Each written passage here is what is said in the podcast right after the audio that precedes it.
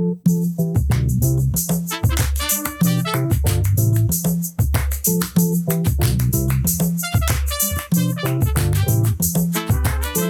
listener supported KTOO, welcome to Juneau Afternoon, broadcasting live right here on the homelands of the Akwaan and on demand as a podcast.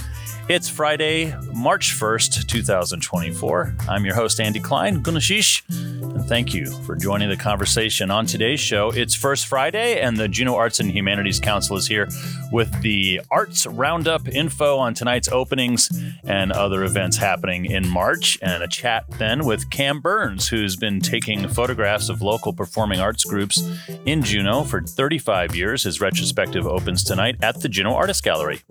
And then Discovery Southeast is here and they're opening registration for their Outdoor Explorers Summer Camp. We'll find out about that and about other things going on with Discovery Southeast. Those conversations plus Tongass voices, sounds wild, music, and more coming up on this hour of Juneau Afternoon. I hope you'll stick around and join me. Support for Juneau Afternoon comes from Heritage Coffee Roasting Company, providing Juneau with locally roasted coffee for over 40 years, with cafes and drive through locations throughout Juneau. More at heritagecoffee.com. Hanson Gress, ka eat with the shuyi we kashuk ayitin. Jin kat ka ke jin ta ha gunchish. Independent journalism is the oxygen of a healthy democracy, and in this moment, a strong and free press is essential. KTOO has a big responsibility to bring you nuanced reporting and analysis on the complicated news happening in our neighborhoods, our country, and our world. KTOO and NPR can't sustain this important work without your financial contribution. That's because our listeners provide the largest share of our funding. Support this work today at ktoo.org. You are listening to Tongass Voices from KTOO, perspectives from the homelands of the Akwaan and beyond. One of Juneau's favorite drag kings, Taquan, is known for Prince tributes, sci fi themed acts, and big platform boots. T. McGinnis, the person behind Taquan, gave KTOO a tour of the Juneau drag closet for this week's Tongass Voices and told their drag origin story.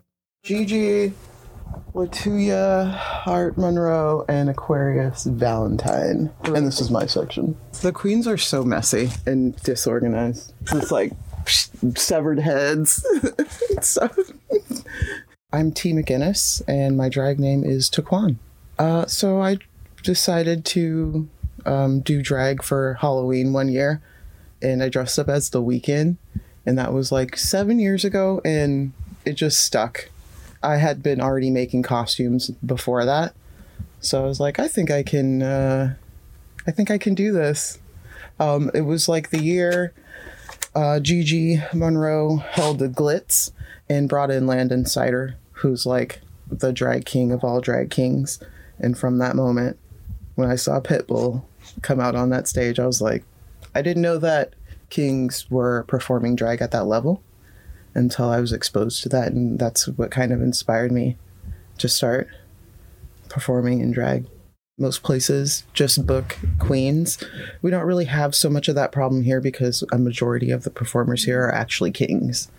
And uh, Gigi Monroe, who runs the Juneau Drag family, always keeps space for kings and celebrates kings. Um, so we're a little bit different in our drag community than other places. But yeah, I'm pretty sure I'm the only black drag king in Alaska. Give it up for the one and only Taquan! Yeah, so most of my drag, I make all my stuff. These were like a mannequin, and I had to cut them out, and then we painted them, uh, added the silver paint and um, the rhinestones. It was actually designed after Dr. Funkenstein, who was a character from the P Funk era. So that was designed after that. So I wanted to have the visual of emerging from a spacecraft and like bringing the funk to Earth. Space, the final frontier.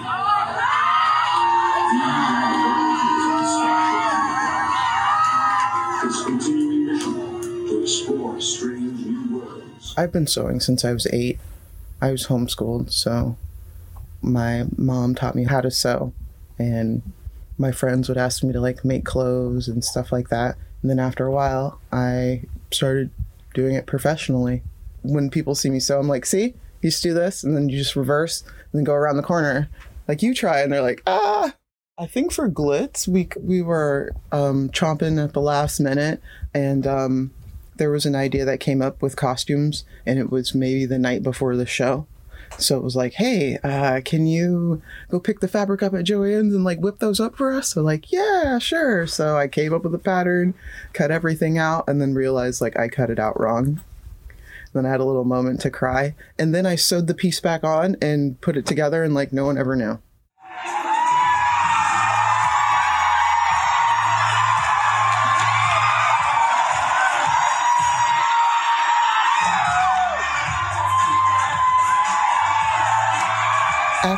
I perform the number, I hear my name being called back out to the stage. So they bring myself and um, my husband out on the stage to introduce him to Juneau and to the drag family in the middle of a show, a drag show at the Red Dog Saloon. I was dressed as Prince, made it even more hilarious. that was a surprise. I was backstage, like ripping my stuff off, like, I'm done with this wig. they're like, come back out. So that was um, really welcoming and really nice from the drag family. That was Juneau drag king Taquan, also known as T. McGinnis, for this week's Tongass Voices. And welcome back uh, to Juneau Afternoon, coming to you from the KTOO studios. And uh, coming up next, we're going to talk a little bit more about some other things happening around town. You know, it's First Friday. And so one of the centers of First Friday is always the Juneau Arts and Humanities Council. And Rochelle Bonnet is joining us via Zoom. Rochelle, how are you? I'm doing well, thank you. Good, good to have you on, and good to talk to you on this first Friday. Uh, this is one that always kind of sneaks up on you. Although we did have a whole leap year day to get adjusted to the fact that it was going to be March 1st on Friday, but when the first Friday comes on the first of the month, it comes sometimes sneaks up on people. But this is going to be a fun one. Lots going on. Yes, we have a lot of different locations around town participating this month. So there's a lot of new art and exhibits to see if you're out and about tonight. Let's dive right in. What what what what okay. do you recommend first and foremost here? So uh, first, I always have to make a pitch for what's going on at our location. Um, we're excited to be hosting Natalie Weinberg this month. Um, she has a solo exhibit in the gallery at the Jack. It's going to be featuring, featuring her figurative works they're often set in or mirroring nature, and she uses images and memories of her own body as a reference for those. Um, and I have to say, I, have seen the show, and she has installed some of her original paintings, but she's also muralized part of the gallery. So, um, highly recommend swinging by for that. She also has lots of different merch and things that you can pick up um, when you go through. And that's going to be tonight, uh, 4 to 7 p.m. at the Jack. No, and that's, then that's interesting. The... So she's taken, she's actually taken the walls of the gallery itself and made that a part of the display that's happening, a part of the installation. Yes, that's right. And she's also muralized some of our pedestals too. So it, it's you walk in and it's uh, it's like a whole vibe. The gallery has been completely transformed, which that's is really cool. cool. That's cool. Yeah. But then, oh, then it has to be painted over again. Oh well. You know, it's temporary. Yeah, but you it's know, temporary, ephemeral, artistic statement. That's very cool. I love it. Yeah. Um, and then uh, right across the street in the Davis Gallery at Centennial Hall, we have a, an exhibit that's continuing through March 23rd. It's a photography exhibit by Terry Tibbet. And these are a collection of um, photographs that were taken in Alaska and Mexico. So that'll be open tonight from four to seven. If you haven't had a chance to see it, make sure you stop by. That's the North South. Uh, is that what that one was called? Yes. Yeah, right. Yeah, we had her on a couple weeks ago talking about that. It sounded like a really fascinating exhibit. So very cool. Another chance to see that. Absolutely. And then um, it looks like we have new exhibits opening up at both the state and the city museum this month. Um, up at the City Museum, we have their annual 12 by 12 community art exhibit, and the theme for that this time is stellar. And when I stopped by with um, some friends to drop off pieces, it sounded like they've had the most submissions ever this this year. So that'll be really cool to see. That's Um, awesome. the Wow. opening- Yeah, a lot, yeah, of, a lot of yeah. cooped up creativity flowing out onto the walls of the city museum. That's awesome. Yeah. Uh, the the opening for that is 4 to 7 p.m. tonight. Great. And then over at the um, the Alaska State Museum, they have a new exhibit. It's called XX 20 Years of Alaskan Art. And this is uh, featuring the work of contemporary Alaskan artists and specifically pieces that have been acquired by the museum over the last 20 years through the generosity of the Rasmussen Foundation's Alaska Art Fund. So I'm guessing that's going to be a really amazing exhibit, probably featuring all different types of art and different artists from across the state. nice. Yeah. Um, and then uh, two other spots I just wanted to briefly briefly mention um, the Pottery Jungle, which is up where the canvas used to be. They're hosting somebody tonight, um, Neil Steininger. Um, he does wood turn bowls, plant stands, hangers, boxes, and vases. You know, and I- their space And I was just really talking cool. to the new owner of that space, as you were just about to say. The space is so awesome. She was I hadn't been in there since the canvas was in there, and she was showing me just photos of the space itself. It's it's pretty vast and such a cool place to show artwork. Uh, it's going to be pretty neat to be in there. Yeah every time i drive by i'm i'm just like fascinated with the way that they have everything set up and the plants it just it looks really cool in there Yeah, it's a whole concept, you know. It's like really bringing this aesthetic to the whole space, and that's a really interesting and exciting place to be able to view art. absolutely Yeah. Um and then the last spot i wanted to mention is bustin' out boutique. They are having their grand reopening tonight at their new location on seward street and they're featuring featuring some paintings by a local artist named kathy hamblett.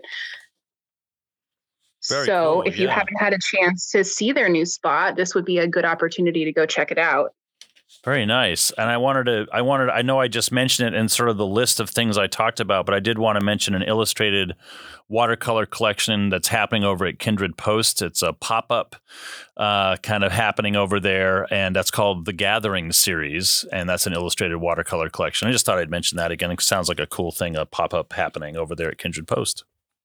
Absolutely. And um, for anybody that's listening, if you want to see uh, the full list of events that are happening on First Friday, you can head to our website. We have that posted online. It's at jack.org slash first dash Friday. And we also have some printed um, programs available for folks to pick up at Jack. Cool. Well, what else is going on? At, speaking of the Jack and JHC and all the things that you guys are tracking all the time, you got other stuff happening coming up? We do. We have, uh, you know, a fairly busy March. I'd say probably a little less busier than um, February, but we have a number of events coming up on um, Saturday, March 9th from 10 a.m. to 12 p.m. We're going to be hosting a technically art seminar that's focused on pricing and merchandising for artists. So you won't want to miss that if you've been, you know, thinking about merchandising your art or you're not sure where to start, we have three local artists who will be there to give their expertise on the subject. And it's a $10 suggested donation to attend that event. That's a really cool thing just to be able to get a head start or just kind of get out the gate, you know, feel like you get a little bit of motivation and, and, uh, you know, kind of make sure you're taking steps that other people have uh, kind of recommended to avoid mistakes, that kind of thing. So that's really cool. Absolutely, and um, we're looking forward to it. We did a we did one similar last year that was just a general discussion on pricing for artists, and this one's going to be more of a deep dive. So we do a panel discussion, and then the audience has the opportunity to ask any questions that didn't get answered. Great. Um, and then we have uh, two sessions of a new program that we've started called Circus Jam. And this is um, an open studio type event where you can come and share your tricks, learn from others, and basically immerse yourself in the supportive atmosphere of the circus community here in Juneau. Oh, cool. So, yeah, that's coming up on uh, Monday, March 11th and 25th from 7 to 9 p.m. at the Jack. And then is is poetry out loud kind of gearing back up? Oh, you know what? It is. That is also happening at the same time. Okay, tell me about that. Yes. Um, let me look. I have to pull up my Oh, calendar real quick, I but sprung that one on you. I was on that was on my personal list. yeah. So we will be hosting Poetry Out Loud. Um, I believe it'll be the competitions, the final competitions here at the Jack. That'll be happening um, uh, over the weekend of the 9th, 10th, and 11th. And then I believe um, KTOO will be broadcasting everybody who participates in that. So you can kind of hop on and watch. And um, it's a statewide competition that is basically an opportunity for high school students to um, compete and recite poetry, and they get the opportunity potentially to travel to DC to compete at a, na- a nationwide level, which is really cool. and it's always so inspiring and it's just uh, it, it's such beautiful work always there's just something amazing about every single one of the poems that's uh, that's that's uh, presented so what a cool thing that is Absolutely, yes. And then um, we have just a couple of other events towards the end of March. We will be hosting a concert at the Jack on Tuesday, March 26th from 7 to 9 p.m. And the group is Barbara Leica and her band. They're a jazz band from Canada. So um, if you're interested in that, we have tickets available now online, and um, you can also purchase them in, at the box office at the Jack. hot hot canadian jazz I love it.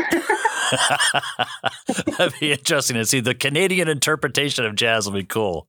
That's awesome. Yeah, we're we're looking forward to having them. I think it's going to be a really fun concert. A- and i And was then- i was interested in this stress-free art night. Tell me about that. Yes, yes, uh, because we have you know so much going on that the following night after the Barbara Leica concert, you can come back to the Jack and you can participate in Stress Free Art Night, which is an open studio event. It's it's family friendly. Suggested donation of five to ten dollars, and um, the theme this month is painting. So from 5:30 to 7:30 p.m., you come and uh, we provide all of the materials. We provide some ideas for projects, and then you just get to hang out and make art. And it's a really cool event. Um, and you can either take your creation home with you, or you can leave it with us. And depending on like what the size is, we will sometimes bring up pieces and put them in the free little art gallery that's up at the City Museum. All right. Well, boy, it does. It sounds like a pretty full, even if it's not quite as busy as February. As you said, I wouldn't know it. sounds busy to me. Certainly could fill out your. There's always something going yeah, on. Yeah, you could fill out your weeks full of art and performance art and poetry and music and uh, and uh, visual art, all happening at the Jack and uh, all happening uh, as part of what Juneau Arts and Humanities Council brings to to uh, to Juneau. Rochelle, thanks so much for giving us a little bit of a of a, uh, a preview of that. And where can people go if they want to find out a little more details or more information on this? Um, visit our website, that's jahc.org, or you can give us a call at 586 2787 and we can get you all the information that you need. That's Rochelle Bonnet from JAHC, Juneau Arts and Humanities Council. Rochelle, thanks so much for joining us. Appreciate it. Thank you. Okay.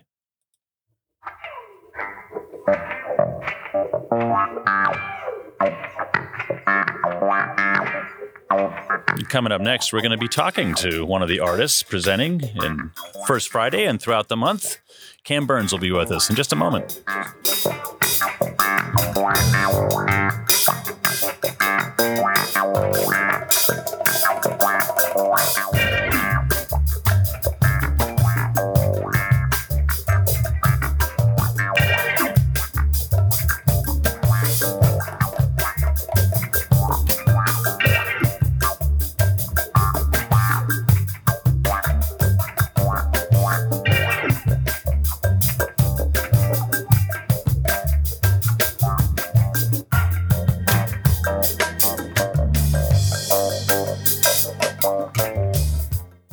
Welcome back to Juneau Afternoon from the KTOO studios here on Egan Drive. Great to join you. And uh, joining us next, Cam Byrnes is here. Cam's a photographer who's going to be featured at the Juneau Artist Gallery this month. Cam, thanks for coming in. Yeah, thanks a lot for having Uh, me. good Yep. to have you.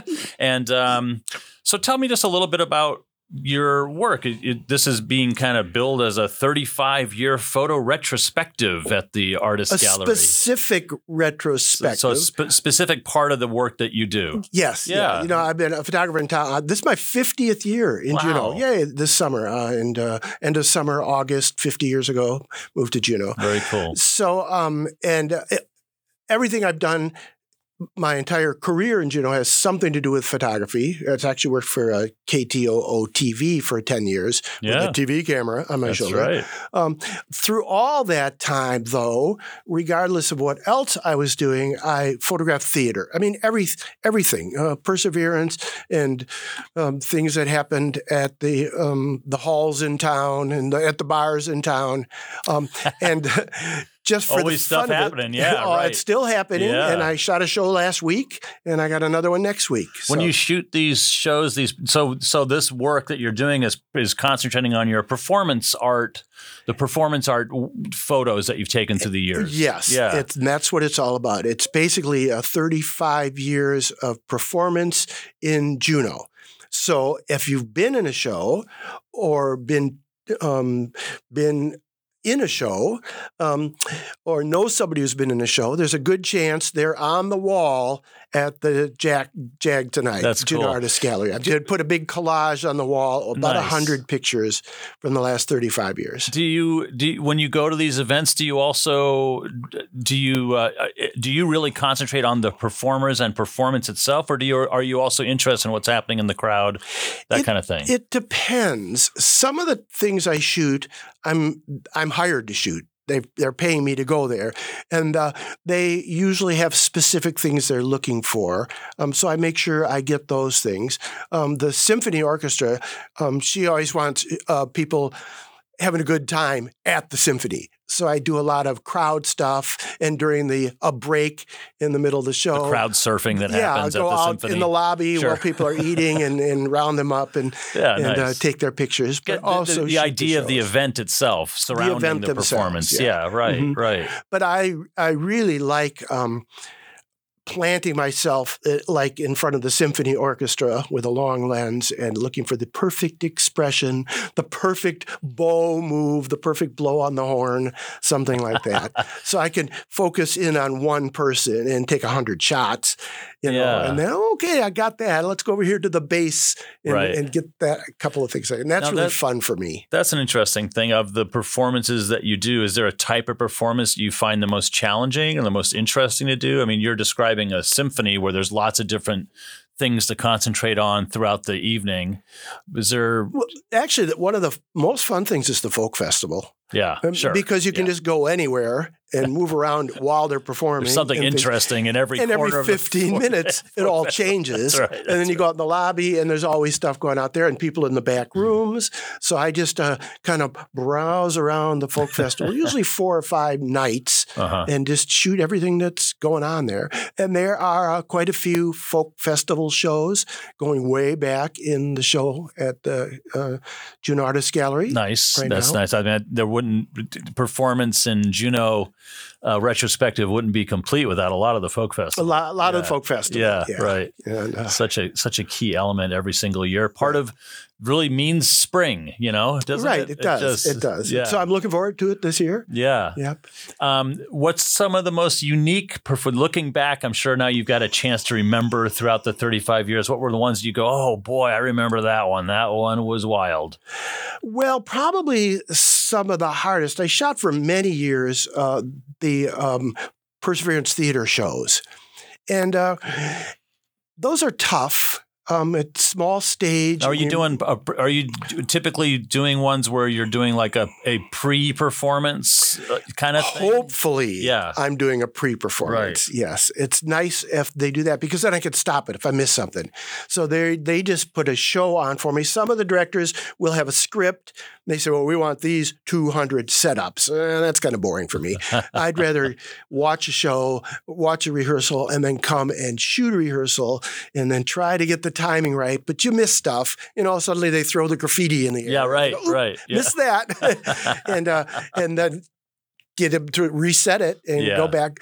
But the interesting thing about a lot of this, uh, if you're shooting a show like that, um, you don't really know what the show is because you, they do it in the order of costumes, not the order of the show. So a lot of shows, like when you do a dress, when you're when you're doing, you don't you don't shoot the dress rehearsal. You shoot scenes. So I, they're- I they're shoot setting up scenes, for right. it, yeah, f- and, they're setting the them up shots for that me. We see right. in the program, or we see. Right, that's used- exactly yeah, it. Right, right. And they know what's going to mess up the stage. They say, well, we're going to hold this to the end because after this scene, the stage is going to be a m- big mess.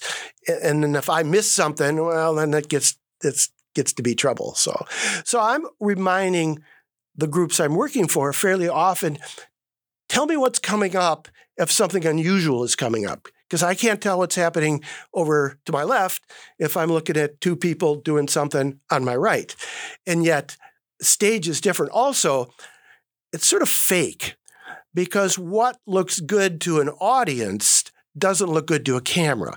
So I'm always stopping and saying, Ooh, can we move these people closer together? Well, that's not how the show is going to be, but I really need all five in one shot that they can put on a poster, or- Right. Or, yeah. they don't get what so they it's want A, it's a it's a different art form. different art putting form. Together. So sometimes, Yeah. fairly often, I'll get home after shooting a show, and my wife will say, "Well, what's how is it? What's what's the show like?" I have I I have no idea. I, I saw the scene two at the end and Sure. scene one and five, you know, in the middle, and then they you trash know what the, the, costumes look like. You know Yeah, what the set and looks so- like. But yeah, And right. fairly often, I just have to stop it and say, "I missed it. Sorry," or if you get people um, facing each other on stage but not facing the audience, well, then I want to shoot them both so I can see the faces. right. So yeah, so it's uh, moving around a lot. Are there highlights of uh, performers that have traveled into Juneau that you've captured? Um, anything that kind of sticks out as like, oh, that was a fantastic show. Well, it's it's hard to shoot theater. It's hard to shoot any live show. So I I really have to get into what I'm doing. Part of the problem, well, I've listed about six things that are part of the problem. part of the problem is dealing with art directors and uh, theater lighting people. They want their lighting to be dra- dramatic. That doesn't work for photography. You know, uh, if I get a Oh, face yeah. that's bright, then there's nothing in the shadows. Right. If you're sitting in the audience, you see what's in the shadow, but you don't see the whole set. So I'm always fighting the the art director. Oh, can't you give it a little more light? Can't we boost this up a little bit? And and it's all computerized these days. They go, oh, well, we can use the lighting from this right. scene. And I say, do it. It'll look better on the poster than what you know what it really looks like. Is it hard to capture dance? Is that Dance is tough. Is it? Dance is Yeah. Yeah, so when I shoot dance, I usually try to get them to explain who's coming in where and what are they going to do. Are they going to do a throw? Blah blah blah. You know, um, and fairly often uh, I just say I missed it. Let's do it again. Sometimes two or three times. I say, Yeah. "Ooh, let's just do it one more time," and things like that. What's So, your favorite thing to shoot of, of, of the different performance types? Um, you know. It, Although this is sort of subtle, one of my favorite things is just um, a group of performers like the folk festival or even like the symphony orchestra just people working together. And then for me i'm hunting for those moments where they make a connection where the violin player looks over at the cello player and makes that connection and then bang bang bang got three shots and i went ooh that's that's what i've been waiting for all Uh-huh. night i've been Yeah. waiting for them to look at each other which reminds me a little bit i used to do weddings long ago um, and you know that sometime during the evening, the bride and groom are going to be by themselves. Everything's going to be swirling around them, and they're going to do something. They're going to reach down and squeeze each other's hands or something. And and those are the moments that, as a photographer, that I like to shoot. Right. Those Catching, little quick things that uh, you do it. The, catching how people moments. relate Yeah, to each other. Right. Yeah. Right. So for the show tonight, I went through well um, about twenty two thousand pictures, and that's that's my theater Yeah. grouping. Um, picked out about hundred and forty of them, printed them all different sizes, and then. uh, Um, Put them on a wall in the gallery. So it's a big collage. So if you go down there, you'll probably see somebody you know, or you might see yourself on there. Yeah. Yeah. Uh-huh. Exciting. Tell Yeah. me a little bit about how your equipment has changed through the years. Well, I was quick to embrace digital. I, I love digital. Now, did that because you embraced it quickly? Did is there a period in your work where it's not as uh, high enough definition as yes. you would want today? That's a good question. yeah. Um, yeah, I took a trip to Greece. Um, we travel overseas fairly often. Took a trip to Greece um, with two digital cameras, and they weren't quite Mm-hmm. up to it. And when I look at those pictures now, I just go, "Ooh, Right. oh, if I can only take the one I've got now Right. to Greece." Right. You know, so it was just like one two year period as th- as things were coming to it. Although the software has gotten so good, I can go back now and do a lot on those pictures enhance, didn't enhance, make it. yes, enhance, enhance, right. soup them up, make them look good again.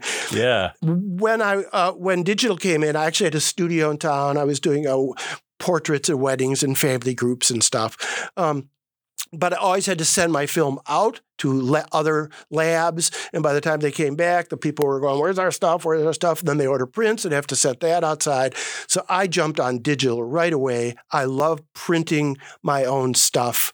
Um, and I've got a printer that You prints really invest big. in invest in good printers to do good that. printers, Yeah, good paper, right. and Yeah, everything. you all know. that I just stuff. hate turning it over to someone else. Right. And then I can shoot something in the evening. I can go home. Well, the, the s- symphony orchestra always wants the Saturday performance, but they want pictures that night to promo the Sunday performance. Right, They always do Saturday right, and Sunday afternoon.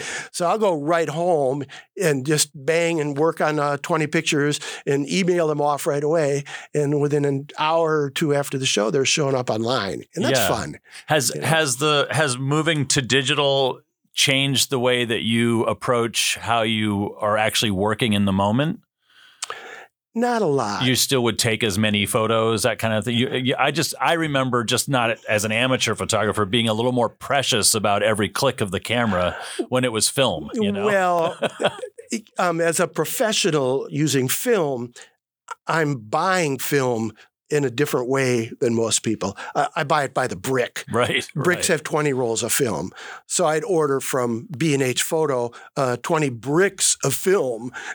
Yeah. and so I always have lots of film. Yeah, yeah. So it didn't- so- just, so- it was just one of the costs of doing yeah. So that cost has just gone down. But Right. Although with technique. digital, I do shoot a lot more. Mhm, you, know? do, yeah, yeah, So- yeah. but I'm not. Uh, I'm not into um, what they call pray and spray, where you don't you just go out and just push bang, bang, bang, bang. No, I am looking for the moment. I'm looking for. So when the- you look back look. at your thumbnails, you you you've got a good idea of the ones you're looking for. You kind of have made a mental note of. I've already oh, cro- yeah. I've already not cropped them. I've already uh, deleted thousands of them. I see. you- yeah. These days, I was looking just the other day. I've got uh, 212,000 pictures. Okay. and I'm getting ready for the summer whale season. I work on a whale watching boat.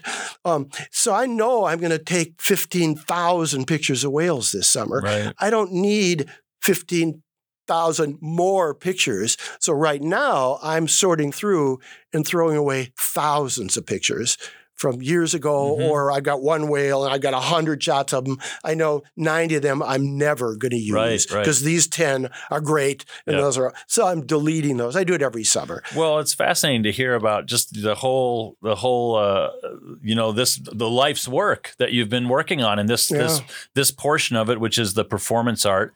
It's uh, happening at the Juneau Artist Gallery tonight's first Friday. In fact, you're going to have to get over there soon. And um, somebody's covering for me. Oh, right okay, now. right, okay, Yeah, okay, yeah. good. And uh, and then it's going to be showing all uh, month in the Juneau Artist Gallery, Mm-hmm. and uh, it's Cam Byrnes' 35 year photo retrospective of performance art in Juneau at the Juneau Artist Gallery. Cam, thanks so much for coming in. Great talking to you. Super Sure. fun to talk to you about all the stuff you've been working on, and and have a great show. Thanks a lot. Okay. All right.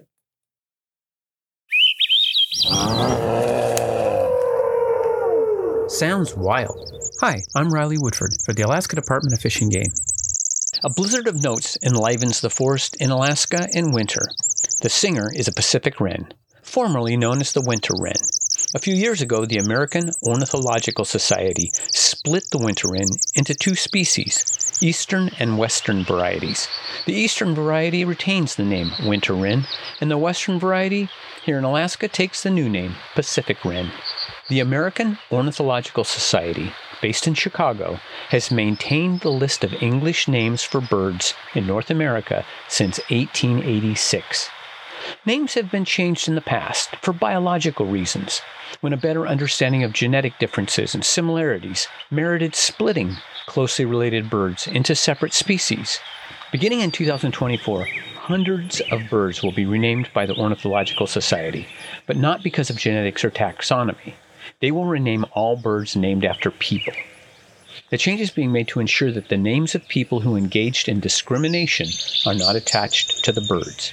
Rather than debate who was good or bad, it was decided to just change all birds named after people and use new names that focus on unique features of the birds, physically descriptive features. The scientific names in Latin will not be changed. Sounds Wild, I'm Riley Woodford. Fascinating stuff there from Riley. Thanks so much. And it leads into our next discussion very well, which is Discovery Southeast. Maggie Gale and Sean Isley are here from Discovery Southeast. Thanks to both of you for coming in. Thank you. How are you Andy. doing? Great. Thanks Good for to having see you guys. And um, as as happens every year, open registration is about to start for a really popular program, the Outdoor Explorers Summer Camp. So tell me a little bit about that, Maggie. What's going on with that, and tell me about how people can sign up. Yeah, absolutely. So uh, we're doing a little bit of a different registration process this year, and I'm going to have Sean explain a couple of the main points of that registration. Um, the main thing is that we do want people accessing through our website here, um, signing up for registration in the next couple days or so. So, Sean, I'm going to pass it off to March you. fourth is kind of the deadline. I I hear. Yeah, it's going to be totally different this year. So instead of just going to register the morning that registration opens, we're trying to um, slow it down and make it a little less chaotic for people. And so um, parents uh, need to take action, or if you're signing a kid up, uh, take action um, in the next couple days. So by by March 4th, and sign up for our um, registration list. And what that does is then we'll we'll take that list and we'll do a lottery and we'll give random assigned days to register. So it kind of spreads out registration, and uh, it's an attempt to be kind of fair and make it a little bit easier for people. So this is you get. So this is step one, Mhm. right? and got then it. you get your you're in you're an A group, B group, or C group. Mhm. And then you, and then that will be the days that you go and actually register and sign up, and all the details happen. Exactly. Yeah, right. Okay. Well, that's because it does sound like it sounds like you guys have had a K, a little bit of a chaotic sign up events, happen Which is awesome, past, right? Which is great. I mean, There's a lot of this. families Right. and kids that want to enroll in summer camp, and that is absolutely wonderful. But yeah, it can be so many that um, you know it's just hard when everybody uh, rushes to, Oh, yeah. to sign it up at once, and you know all of a sudden you're on for you're you're looking at one camp, and five minutes later there are no spots left in that camp. So. well, tell me about the camp itself, just Mhm. for folks who maybe haven't heard of it or maybe are getting reminded of it uh, here. Yeah. What happens so we offer a wide range. Um, we offer camps from ages four all the way up to ages 14. Uh, generally, our camps are they're all day camps, so we're with the kids from about 8:30 a.m. until 3 p.m. Generally. Um, we're with them Monday through Friday, and usually the groups are about 12 kids, and we'll have two leaders uh, within that group, so two adult leaders. And generally, we meet um, at a central location in town, and then we transport the kids around to different natural areas in Juneau in our 15 passenger vans. So we'll pick special places that we like that might. Uh, connect to a theme of a camp. For example, when we're working on our oceans theme, uh, that week, maybe we'll pick specific beaches that we want to travel to, and then we'll have special activities at each beach. So every day is outside, uh, no matter the weather generally. So we ask that kids come prepared, and it's just a really awesome time outside. And what days does it run, or what are the kind of general dates for it? Yeah, the first week of camp is going to start very early June. I think June, I want to say 3rd is our first day of camp, and it runs all the way until the beginning of August. So we do eight different weeks of camp uh, for the whole summer. That's really cool, man. You know, kids, it's incredible. uh, uh, You know, just being able to see kids discover Yeah. Southeast Alaska. Yeah. Like you say, all weather, get out Mhm. in it, like just learning that skill in a way of getting out in the weather in Southeast Alaska and how it's doesn't have to be intimidating uh, is such a cool thing. It's a huge component of our programs, and we like to make the distinction during the summer that it's less about carrying out a lesson with the kids like we do in our school year programs. And it's really about giving them an opportunity to play. And part of that is helping them learn how to play with each other, um, how to kind of navigate those different social situations, how to have them feel safe trying new things. But it's all about giving them that kind of stepping stone to exploring outside and It's summer having fun. after Yeah. all, right? It's supposed to be fun. When I was a kid, I went to Camp Thoreau, which was on Walden Pond. I lived in Awesome, yeah. Massachusetts and so got to do that. But I, you know, it's funny. I, I think that was maybe just a three week camp that I Mhm. did, maybe two years. I remember those days so distinctly. Absolutely. You know, you learned so much. Yeah. And uh, even if you don't think you're learning, you know, at the time. Yeah, those can be such formative times just getting outside for kids and Mhm. Yeah, thinking about all those experiences in our lives. It's really important that kids have those today. I think that's kind of what Discovery Southeast has been known for, whether it's in the school year or programs in classrooms or the summer camps like this. It's just really making sure that all kids in Juneau have that um, in the in the classroom. They all have that formative experience for all the grades from all the elementary grades from K through five, and then uh, for summer, making sure that all kids have an opportunity to do that. Mm. Yeah, it's it's incredibly important. It's something that I think that sometimes we um, a little bit take it for granted. You know, we're outdoors a lot, or you know, we just live lifestyles that you know uh, interact with nature because we're in Juneau. Mhm. But I think that it's too easy in a way for kids to not interact in that way. You know, there's a lot of other distractions in the world these days Definitely. and um, and it seems so important just to allow them an opportunity to figure out what's fun about getting out Yeah. in the outdoors. Yeah, it's interesting. Sometimes when you have a group, you can tell that it takes them a little while to figure out what to do when you don't tell them to do anything. Right. And so it'll it's a little bit awkward at first and then they'll figure out like, "Oh, we're next to a stream, we could start building a bridge if we want to make a bridge with logs that we could carry together." So giving them the space to build things or be creative or one of my favorite memories was being on a beach with kids at Auke Rec and they figured out how to rub rocks together to make it into a powder and then somehow that turned into using the powder to make paint and then they were painting each other's nails with the rock powder so they get really creative when Yeah. you give them the space to do that um, and we also want to make sure that every kid is able to do that so we give some space in our camps each week um, and have school staff members nominate a kid to go to a week of camp for free and that's funded by our member donations Yeah, that's really cool. That's I- yeah. That's ahead, something we should kind of highlight. Is Yeah. that one thing really special about Discovery Southeast Camp is that we are a nonprofit and we have a sliding scale, pay as you can tuition, and so families can pay um, whatever's right for them, all the way down to zero. And then we do that nomination process that Maggie was talking about, where we work with teachers and um, other people in our community to nominate kids who's might not otherwise sign up for camp. Maybe their their parents wouldn't register them, or or something. So there was some other impediment, and make sure that those kids. Um, get all the support they need to, so that they can take part in camp.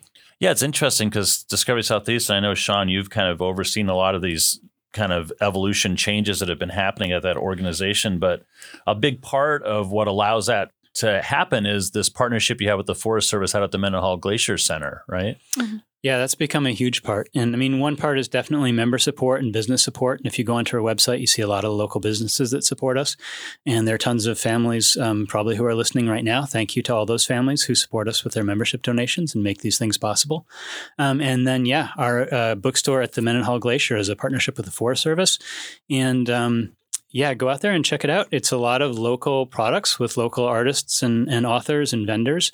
That's Um, what's so cool about it. You know, I love going out there, and it's not just um, you know government agency gift shops kind of setup. Right. You know what I mean? You can tell that there's local people that are administering this gift shop. Yeah, if you're in Juneau, you Yeah. probably you probably know at least someone whose whose work is out there. Yeah, and then um, all the proceeds, 100%, get turned around for education in our schools, so it stays in our community and supports our kids. And um, you probably know some kids too. So That's a great, really. It's a way. It's it's another great way that you know the people who are visiting our town in the summer, especially Mm-hmm. who kind of go through the go through that, and there's thousands and thousands and thousands of them that go through there, are contributing to the local uh, program that's really important for our families and kids here. Yeah, really cool. Um, what else is going on with Discovery Southeast? You want to talk about? We can kind of circle back around and talk about talk a little bit more about the about the uh, Outdoor Explorers summer camp as well. But Yeah, so else happening? I mean, our bread and butter in the school year is um, programs going into school classrooms, and so we're in every classroom um, each season of the year, fall, winter, and spring, with a set with a pre like um, a pre lesson, and then a field trip, and then a post lesson. And I think Maggie was just out on a field trip today, actually. I was, yeah, I was with a fourth grade class at Auke Bay Elementary, and our winter lesson is uh, thinking about animal adaptations in the wintertime. So we focus mainly in the field on how do different animals in Alaska keep themselves from losing heat in the wintertime. And so our field trip today was really lovely because it was in the Muskeg. There was a, just a lot of sparkly, beautiful snow, and I got to get a small group of kids, so half of the class at a time, out romping around on snowshoes. And we just kind of played in the snow for a long time, and they could see how different animals moved with a foot that's shaped like a snowshoe. And it was a really wonderful. Oh, that's really field trip. cool. I mean, that's the one thing that I think that uh, it, it, it it unlocks this world of fascination for Mhm. kids to not just be walking around thinking, "Well, I'm surrounded by plants." Right. and maybe there's some animals. Yeah. It's like, what are those plants? What are those animals? And think about what they're doing and how they survive and how they make a living. That stuff's really cool. You know, as you gear up for the Outdoor Explorer summer camp, is there a hiring happens too? Are you looking for people to kind of get into that pipeline of uh, working this program? You know, I think we. I think that's probably passed. I think people can reach out, and uh, if, if you are looking for a summer job with summer camp, you can uh, submit your information to info at discoverysoutheast.org. Um, but I think that's that's mostly complete by now. And really, if if you're the one thing we are looking for is help out at the bookstore. And so um, something that's really awesome is that a lot of the kids who are in our programs um, as elementary school kids are then working at the bookstore in their later high school or college years, which is just kind of an That's awesome cool, yeah. continuation. Um, but we do find that a lot of um, people who work at the bookstore aren't available in the shoulder seasons, so like May or um, late August and September. And so uh, we're still hiring out for clerks out at the bookstore, and people um, can can uh, send their information to uh, bookstore at discoverysoutheast.org if they're interested in that, or just go onto our website discoverysoutheast.org. And um, we're still hiring people for the entire summer, but particularly if people just want a shorter commitment or part time in those shoulder seasons, that can be a great way to um, dip your toes in the water. What are some of the numbers about the total enrollment of kids? I know I'm throwing this at you. I don't know if you have, Mhm. maybe you have it right at your tip of your fingers. But what is sort of the total enrollment of kids for the summer program and the school program, and give an idea of the size of the program? Yeah, we expanded camp this year, so I think there are going to be 350 spots. We ask that each child only enroll in one spot. If there's extra, then we'll take them off the wait list, but for now, only one. And um, the way we did that is we opened up a new kind of camp called trailhead camps that meet right at the trailheads. So that kind of takes out our bottleneck, which is transportation. And so, um, so yeah, So with for that, kids who can get there, maybe they can carpool out there. Families can kind of get together and figure out to get to the trailhead and Ye- to yeah. take care of that part of the transportation. Yeah. Yeah, and we tried to do that for the age group where we see the most needs. So upper elementary tends to be where the spots fill up the most quickly. And so we added in four extra weeks at trailhead so that we'll you'll meet staff at a designated trailhead, for example, Fish Creek Park, and then you explore that area all week. And so it still has its own theme and own activities you'll be working on, still a group of 12 kids, but it's just adding that many more spots Yeah, to cool. meet the need. Yeah, great. And then, it, it- and then, uh, are there? So then, and then, how many kids are there during the school year program? How many? Mm. How many? Do you know how many? What what the numbers are on that generally? thousands. Yeah, I mean, yeah. The, the number that pops pops into my mind is about three thousand kids. Right. Yeah. But yeah, I mean, it's every K through five um, classroom that we have programs for, and we've actually been expanding programs now to do some preschool programming and some middle school programming. Yeah. So that's a lot of kids. And Mhm. if you think about over 35 years that Discovery Southeast has been around, I mean, at some point, it's just the population of Juneau has been yeah, impacted by these programs. Oh yeah, I mean everyone's been impacted in some way. But you know, it's interesting to think about kind of getting up into that middle school. That's a whole other level of learning. Right? It is, yeah. So I um I grew up in Sitka and then I lived uh, down in Oregon and Washington for a while and I started teaching middle school and I was teaching middle school science moved back to Juneau and I thought, well, Discovery looks great. I'd like to work for them. And um, no one had really looked into the middle school thing in in a lot of detail i think because uh, the middle school schedule is just a lot harder they're traveling to different classes and it's harder to fit in like a 2 hour field trip which really having more time outside is the best that we can ask for. So, um, since I was familiar with the middle school schedule and what I felt like I could accomplish in a class period or or working with that schedule, um, I've started to try out just some kind of regular nature studies style lessons in the middle schools. So, I started with the science classes both at Floyd Dryden and Dzantik'i Heeni and trying to meet with them as often as I can outside of the elementary programs, but really it's no different than carrying out a nature studies lesson, you know, just giving them some time to explore outside, right outside the school in the forest or by a stream. Um, and that's been really fun meeting with the older kids. Yeah, I, I would think so. I mean, you, I mean, kids develop, they kind of get set in their ways mm-hmm. a little bit. Mm-hmm. Either well, I'm not a nature kid, or I right. am, you know, yeah. or in that kind of thing. And I think getting exposed continually I think must be pretty rewarding. Absolutely. And I think now I've been with Discovery long enough that especially as they've moved into sixth or seventh grade, they'll they'll start to recognize you when you come into the building. And so they'll know like, oh, this means we're going outside today or yeah, something right. like that. Good. So yeah. they see us and they know what's gonna happen, which is fun. so good. some of them it's a good recognition and others are like, oh man, I didn't put my snow pants on today. Yeah, right. Yeah. I gotta get out there. Yeah. Well, um, once again, it's the Outdoor Explorers Summer Camp. Maybe let's just go through the mm-hmm. go through the process a little bit one more time, just in case people are catching up with yeah. what needs to happen this year. Absolutely. Yeah. So by March fourth, we'd like you to sign up on our website for the assigned registration days. So that sign up is you'll sign up on a Google form and that will assign you a day later on via email. Yep. So that'll um, that put you in the lottery. Then we'll mm-hmm. give you a day from there. And the website is discoverysoutheast.org. Okay. Yeah. And then, and uh, what are the, what's, I know you said this already, but what are the age groups for?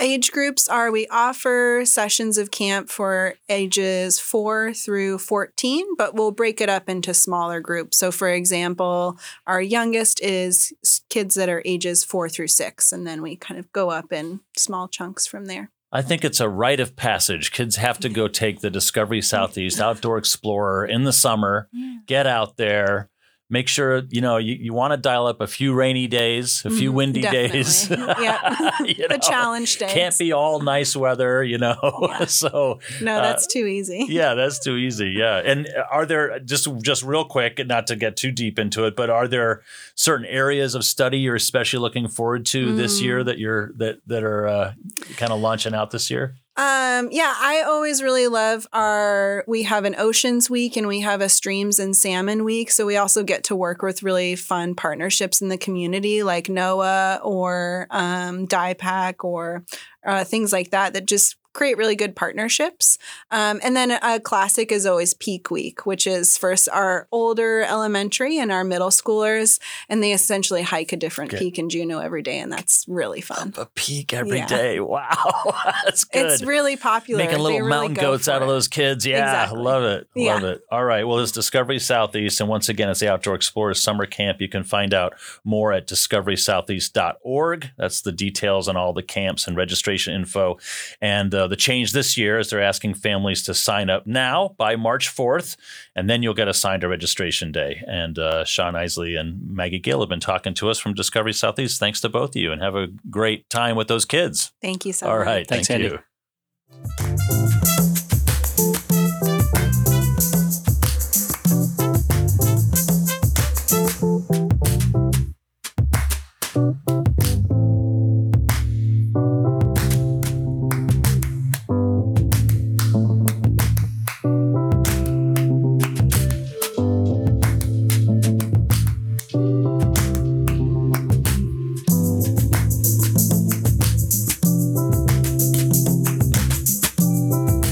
Do it for Juneau Afternoon, broadcast live from Tlingit Ani on KTOO 104.3 FM, online at KTOO.org, and rebroadcast on this station at 7 p.m.